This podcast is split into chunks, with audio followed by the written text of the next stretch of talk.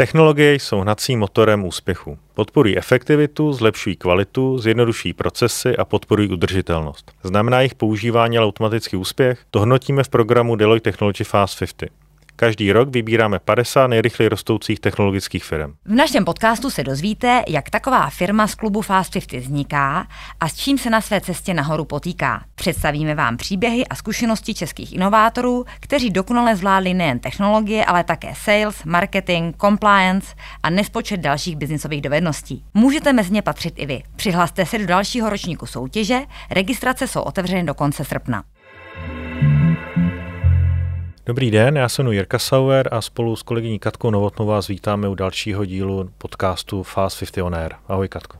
Ahoj Jirko. Jirko, ty jsi auditor. Určitě v rámci Aha. své práce se často potkáváš s účetnictvím různých společností a taky s účetními systémy. Eh, jaké účetní systémy si potkal a jak bys je zhodnotil?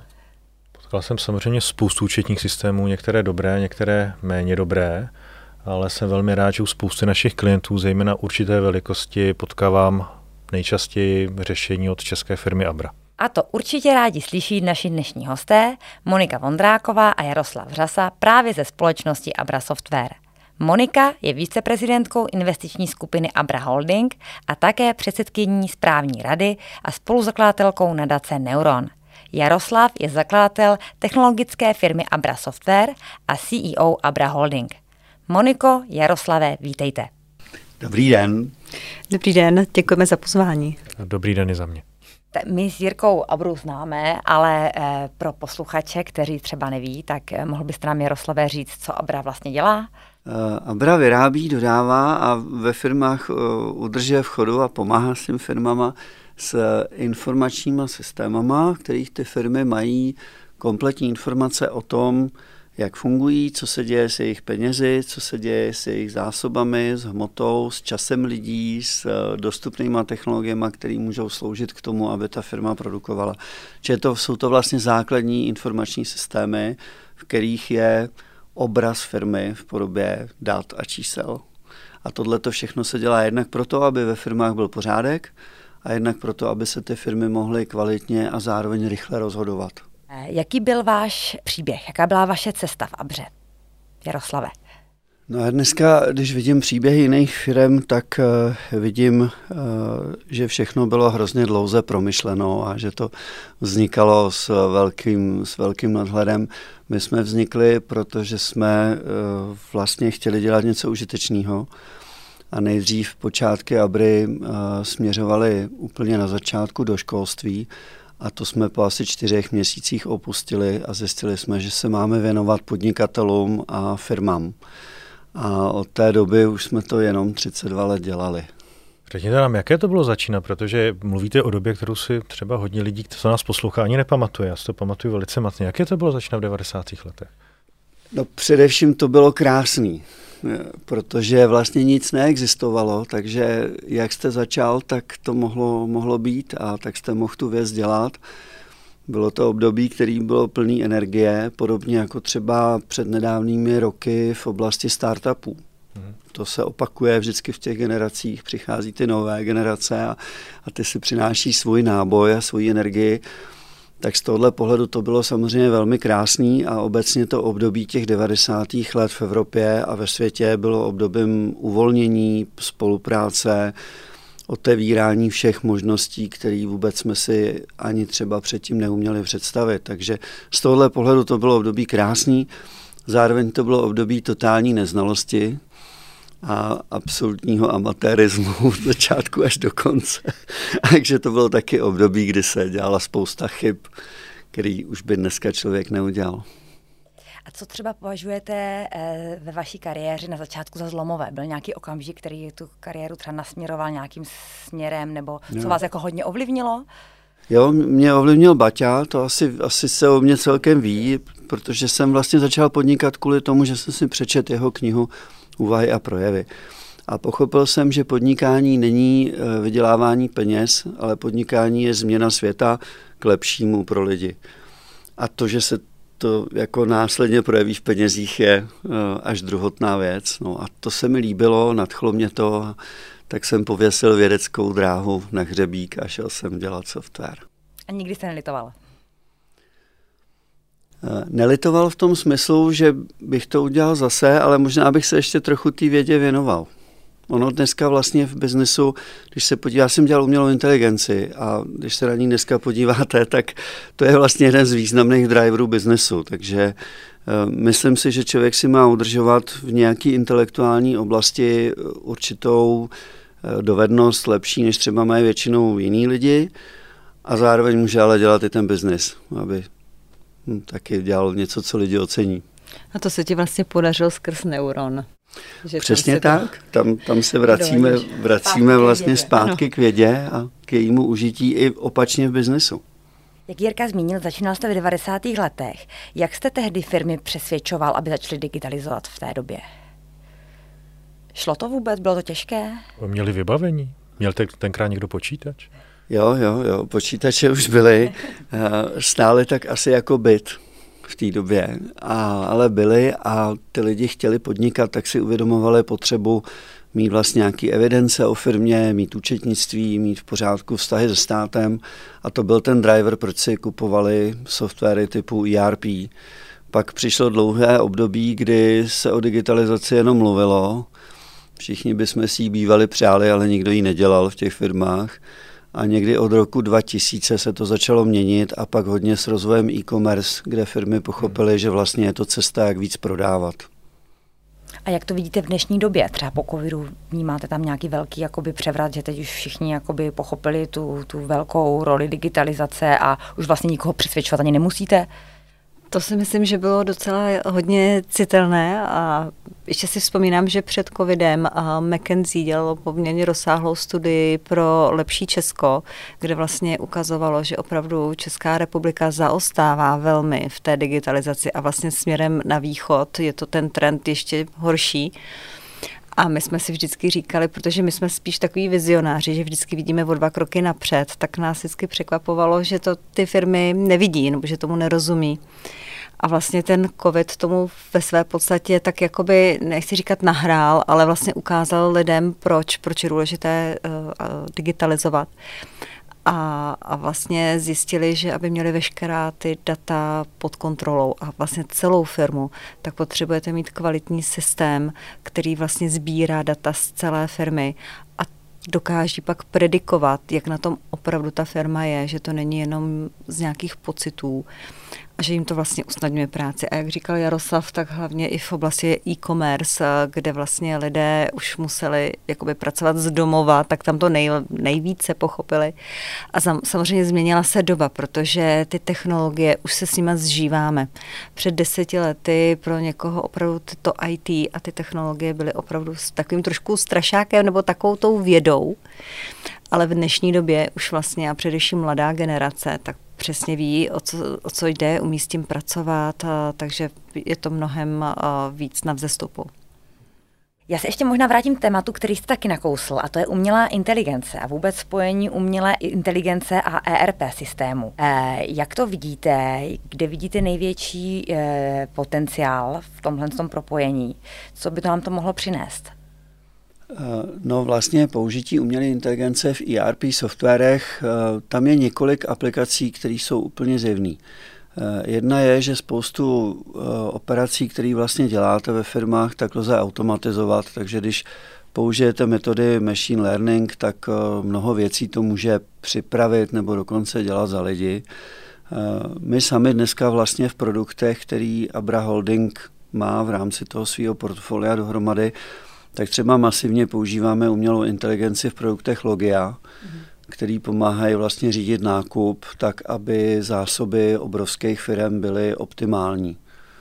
A Jenom doplním, Logie je vaše poslední akvizice, je to tak? Ano, ano, Logie je naše poslední akvizice, to, jsou, to je uh, vynikající skupina lidí, kteří umí vlastně právě používat umělou inteligenci na to, aby firmy neměly zásoby ani moc velké, ani moc malé a pracují pro největší firmy tady u nás.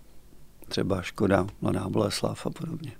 Takže to je jedna ta oblast. Jo. Tam, tam už tohle vlastně běží.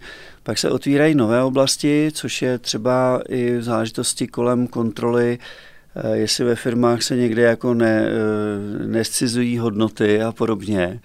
Jo, čili ten front management a takový, tak to, to, ty automaty, které běží na pozadí a jenom se tak dívají, co kdo dělá. A když se objeví nějaká anomálie, tak se ozvou pro ten management. To je další velká oblast. Jedna zase velká úloha, kterou taky třeba v Logiu řešíme, tak je optimální nastavení cen a vytváření umělých eh, jako cenových akcí, který ve finále způsobí, že marže toho, kdo je dělá, roste. Paradoxně zlevněním některých produktů, ale správným chováním vlastně eh, obě marže může růst, takže to je taky dobrá věda, to je, to je super, super oblast. Pak se používá umělá inteligence dneska při samotném psaní toho softwaru. Za nás některé roboty píšou kusy kódu. Já u svých klientů často vidím takový bod, že firma se dostane opravdu do eh, stavu, kdy se musí překlopit ze startupu začínající firmy do toho ošklivého slova korporace. A s tím souvisí změna systému a často tenhle ten bod se mine se stávajícím systémem, který byl designovaný pro filmu menší velikosti. Jak vy se díváte na změnu systému? Kdybych měl přestoupit z Abra Flexy na vaše sofistikovanější řešení a... Na gen, jo. Uh, ve chvíli, kdy začnete mít složitější firmní procesy a ve chvíli, kdy velikost firmy překročí hranici, kdy už ji nezvládnete v jedné hlavě.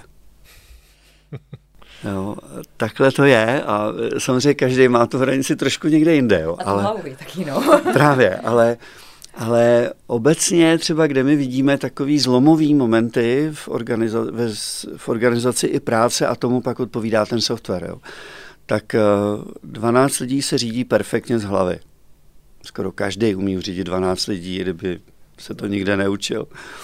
Eh, první hranice je 20. Jo, to, že se říká, že malá organizace z hlediska třeba sociálního zabezpečení okolo 25 zaměstnanců není náhoda.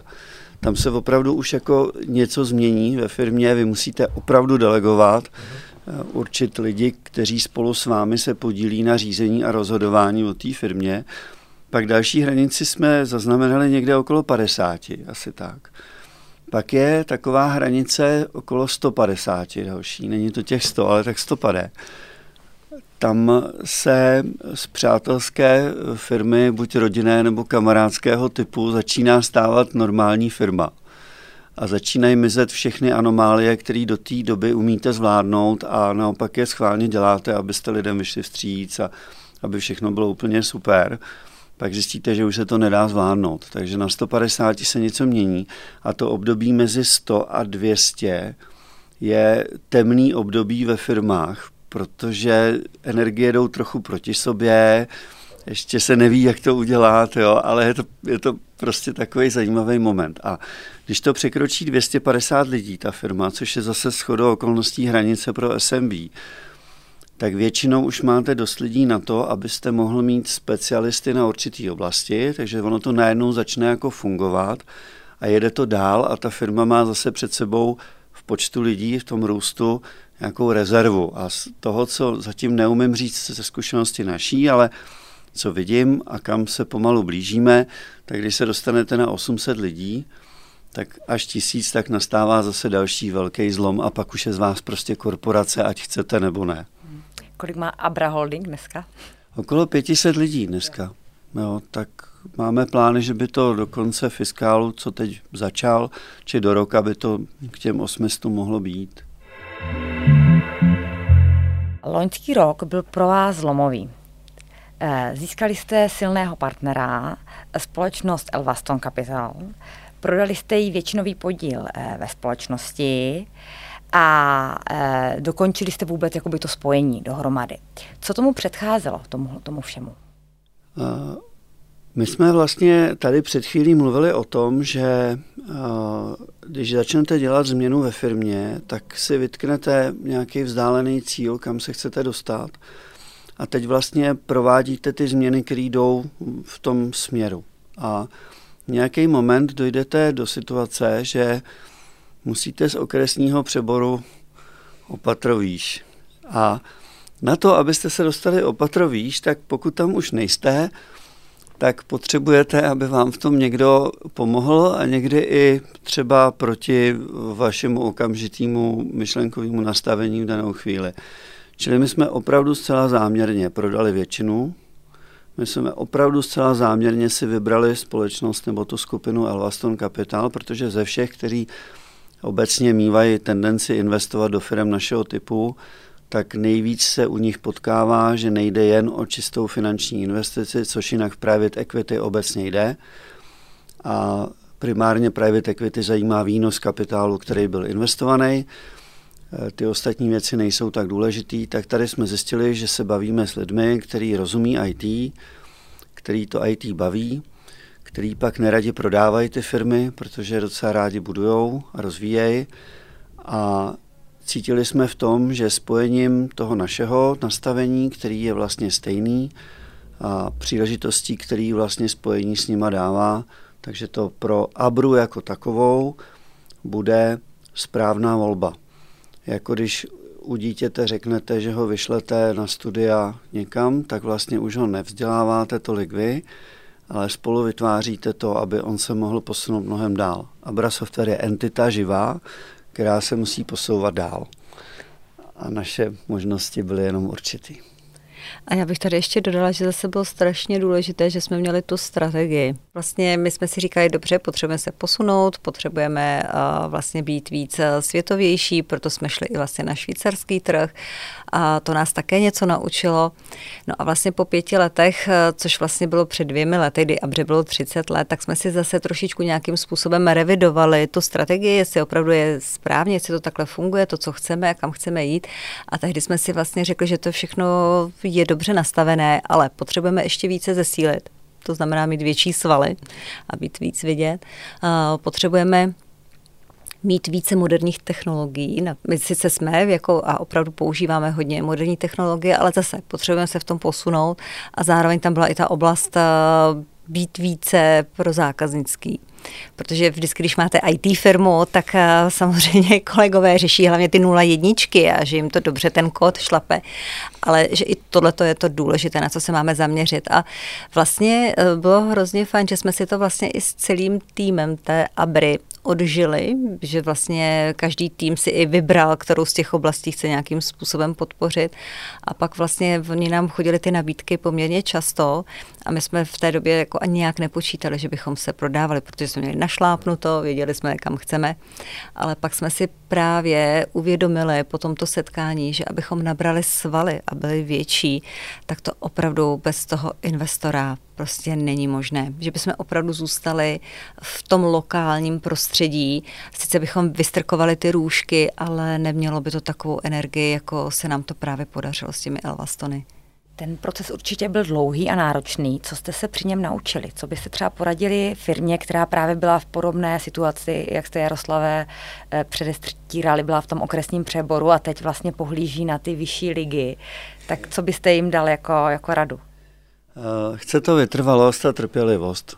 Eh, ten proces sám, ať chcete nebo ne, tak trvá okolo půl, půl roku je vlastně pro tu firmu trošku vyčerpávající, protože není připravená na otázky, které se v průběhu due diligence kladou, nebo většinou není připravená, takže nejdřív musí ty lidi pochopit, co ta otázka znamená opravdu a co k ní mají, jak ne, jako co mají odpovědět, jakou, jaký informace jí vlastně naplňují. To je první věc. A to tu firmu unavuje, protože je to něco nového a každý ve firmě má jinou práci, kterou má dělat, ale musí se pak podílet na podkladech pro to due diligence tak tam to chce trpělivost na všech stranách. A pak přichází období potom, když se ta transakce stane, tak pak zase přichází ještě jednou půl rok, kdy ta firma, ať chce nebo nechce, se musí přifázovat k tomu většinovému majiteli. Obvykle to neznamená nic eh, strašně složitýho, je to jenom prostě náročný na lidský čas a musí se to odpracovat. Takže ve finále každý, kdo půjde do tohohle procesu, tak by zaprvé na začátek měl velmi zvažovat, s kým do toho procesu půjde. To je extrémně důležité si dobře vybrat toho partnera, protože to je většinou jenom jeden výstřel. Jestliže někdo kupuje majoritu, tak už ty vlastníci nezmůžou nic, ty původní ve firmě. Tam je extrémně důležitý vlastně, že když přicházíte do skupiny, která má mnohem větší zkušenost, než máme my, tak eh, člověk musí o to pečlivějc poslouchat a všimnout si i třeba, že něčemu, co u nich je běžný a rozumí tomu určitým způsobem, takže já třeba ani nevím, co to znamená, jo? že se to musím naučit. A tohle to je docela důležitý a to je těch, ten druhý půl rok je mimochodem taky o tomhle, o tom, že se vlastně vůbec jako nacházíte ty komunikační linky. Eh, když jste do té doby tu angličtinu používal na, na dovolený anebo při nějaký relativně malý komunikaci s cizinou, tak teď ji prostě používáte jako denně, takže, takže vás to tak jako posune, že spíš začnete přemýšlet a dělat si poznámky už radši rovnou v angličtině, už to ani neřešíte češtině a to jsou takový vedlejší jako efekty. No. Je potřeba vědět, že ten proces dohromady trvá rok a že po podpisu je to ještě jednou půl roku, který jsou pro tu firmu uh, energeticky náročný. A je pravda, že ze začátku samozřejmě to člověk bere takový trošičku, jestli říká, ty, a proč to vlastně chtějí. Ale je pravda, že až teď prve teď, po, těch, po tom roce, vlastně vidíme tu odpověď a známe ji. A opravdu to začíná velmi, velmi zefektivňovat eh, celý chod firmy. A dokonce si někdy říkáme, že nás to vlastně nenapadlo. A kultivuje že oni, to. A kultivuje to, rozhodně. A jak byste, Jaroslave, zhodnotil eh, ten rok spolu působení s Elvastonem z pohledu čísel? Tak vlastně nám se povedlo za těch, za těch 12 měsíců zdvojnásobit obrat. Takže vlastně konzolidovaný obrat té skupiny dohromady je okolo 700 milionů v tuhle chvíli. A e, i v EBITě teda ten nárůst je jako, jako několikanásobný, takže takže tohle to je krásná cesta. No. Uvidíme, jak se nám to bude dařit dál a jakým tempem porostem, ale plány máme velké a zatím to vypadá, že by se mohly splnit. Uvidíme. Tak teď máme Abra Holding, který teda už většinově nevlastníte, ale pořád ho řídíte. A naopak vám dal příležitosti a možnosti pro další akvizice. Zmínili jsme Logio. Kam dále se poohlížíte a jaké jsou další strategie do budoucna? Se má přihlásit případně. Do, dobrá otázka. Eh, my jsme si řekli v investiční strategii, že nebudeme kupovat každého kdo by se buď to chtěl dát koupit, nebo, nebo my jsme jen tak si mysleli, že ho chceme koupit. Chceme, aby ty firmy k sobě pasovaly, aby spolu tvořili větší přidanou hodnotu v tom, co umí dohromady. Na rovinu nás nejvíc zajímají firmy, kde jsou extrémně chytrý lidi, kteří nějakou oblast umí nejlepším možným způsobem. Takže jdeme po intelektuálním kapitálu a takové, takovýho typu, který dohromady v Abře si říkáme, že jedna jedna jsou tři, že to je matematika, kterou bychom měli investičně mít a vždycky vidět na to, jak se z toho, z té dvojky udělá ta trojka.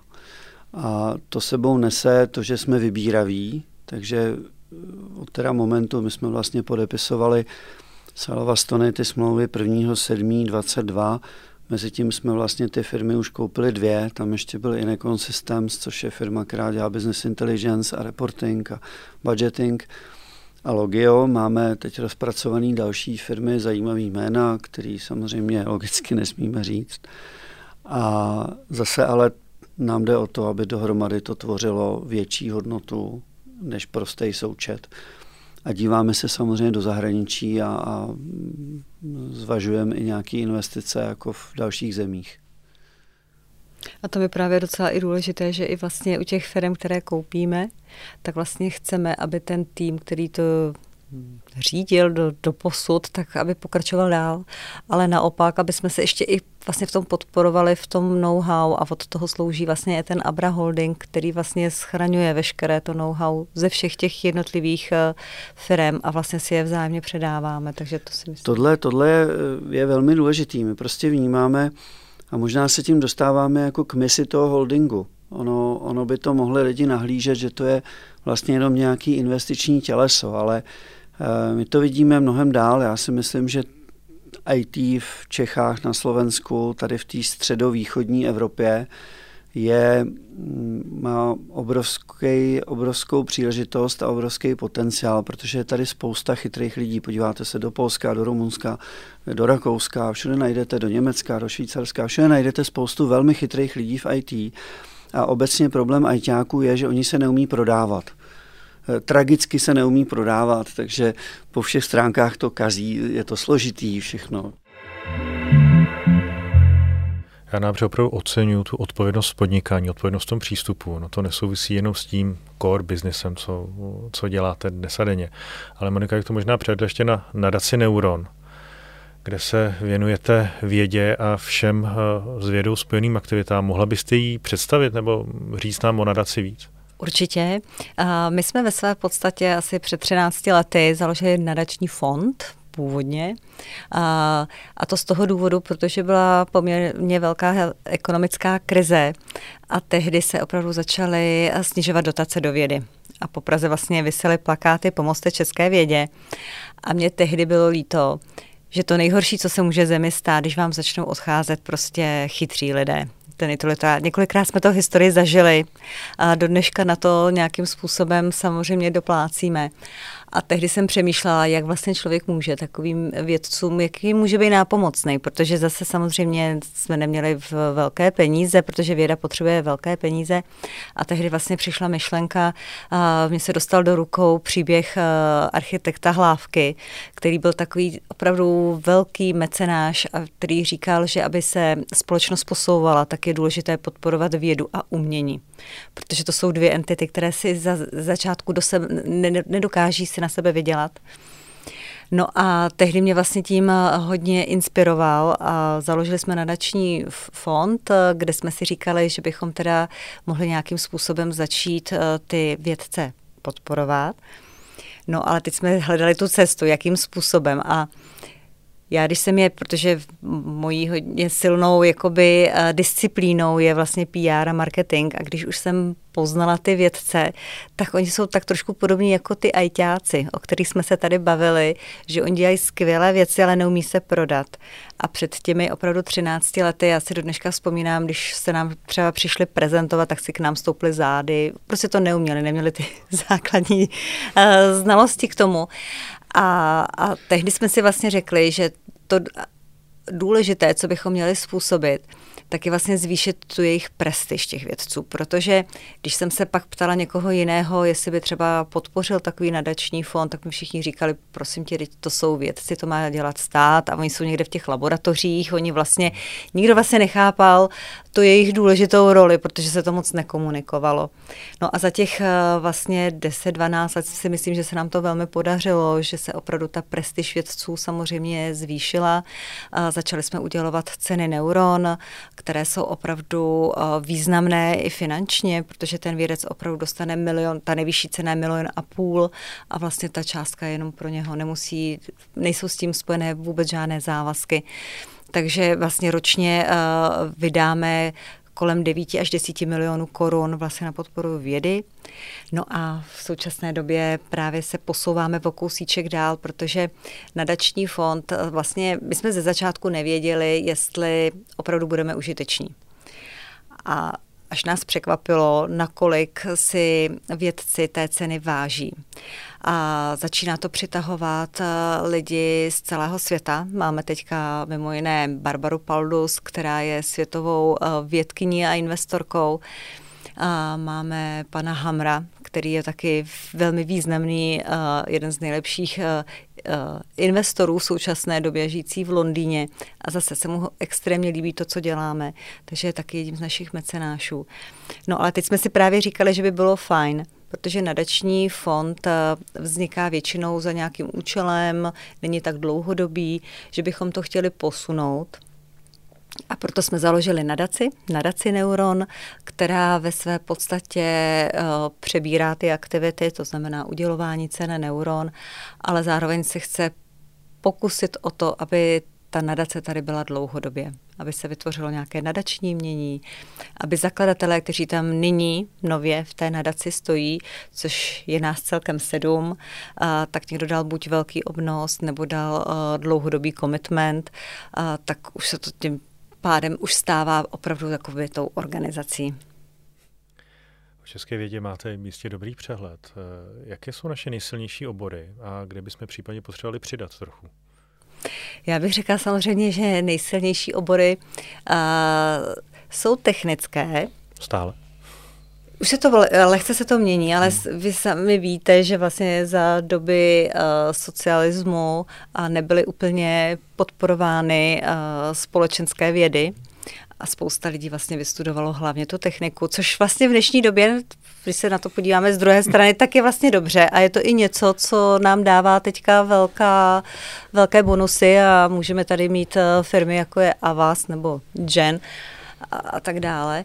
Takže to je, bych řekla, jakoby ten nejsilnější. Ale potom hned eh, v ruku v ruce za ním je vlastně uh, oblast biochemie.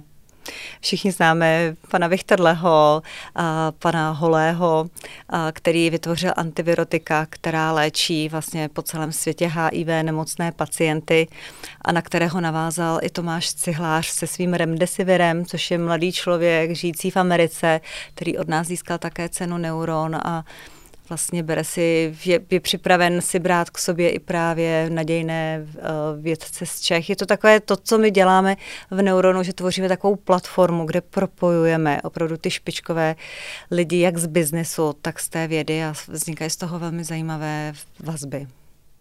Moniko Jaroslavé, moc děkujeme za zajímavé pojídání. Dozvěděli jsme se mnoho eh, zajímavých informací, mnoho zajímavých zkušeností. Děkujeme taky za vhled do české vědy a budeme se těšit příště. Moc děkujeme za pozvání. Díky, děkujeme. Ať se daří. Děkuji a také ať se daří. A zůstaňte s námi on air.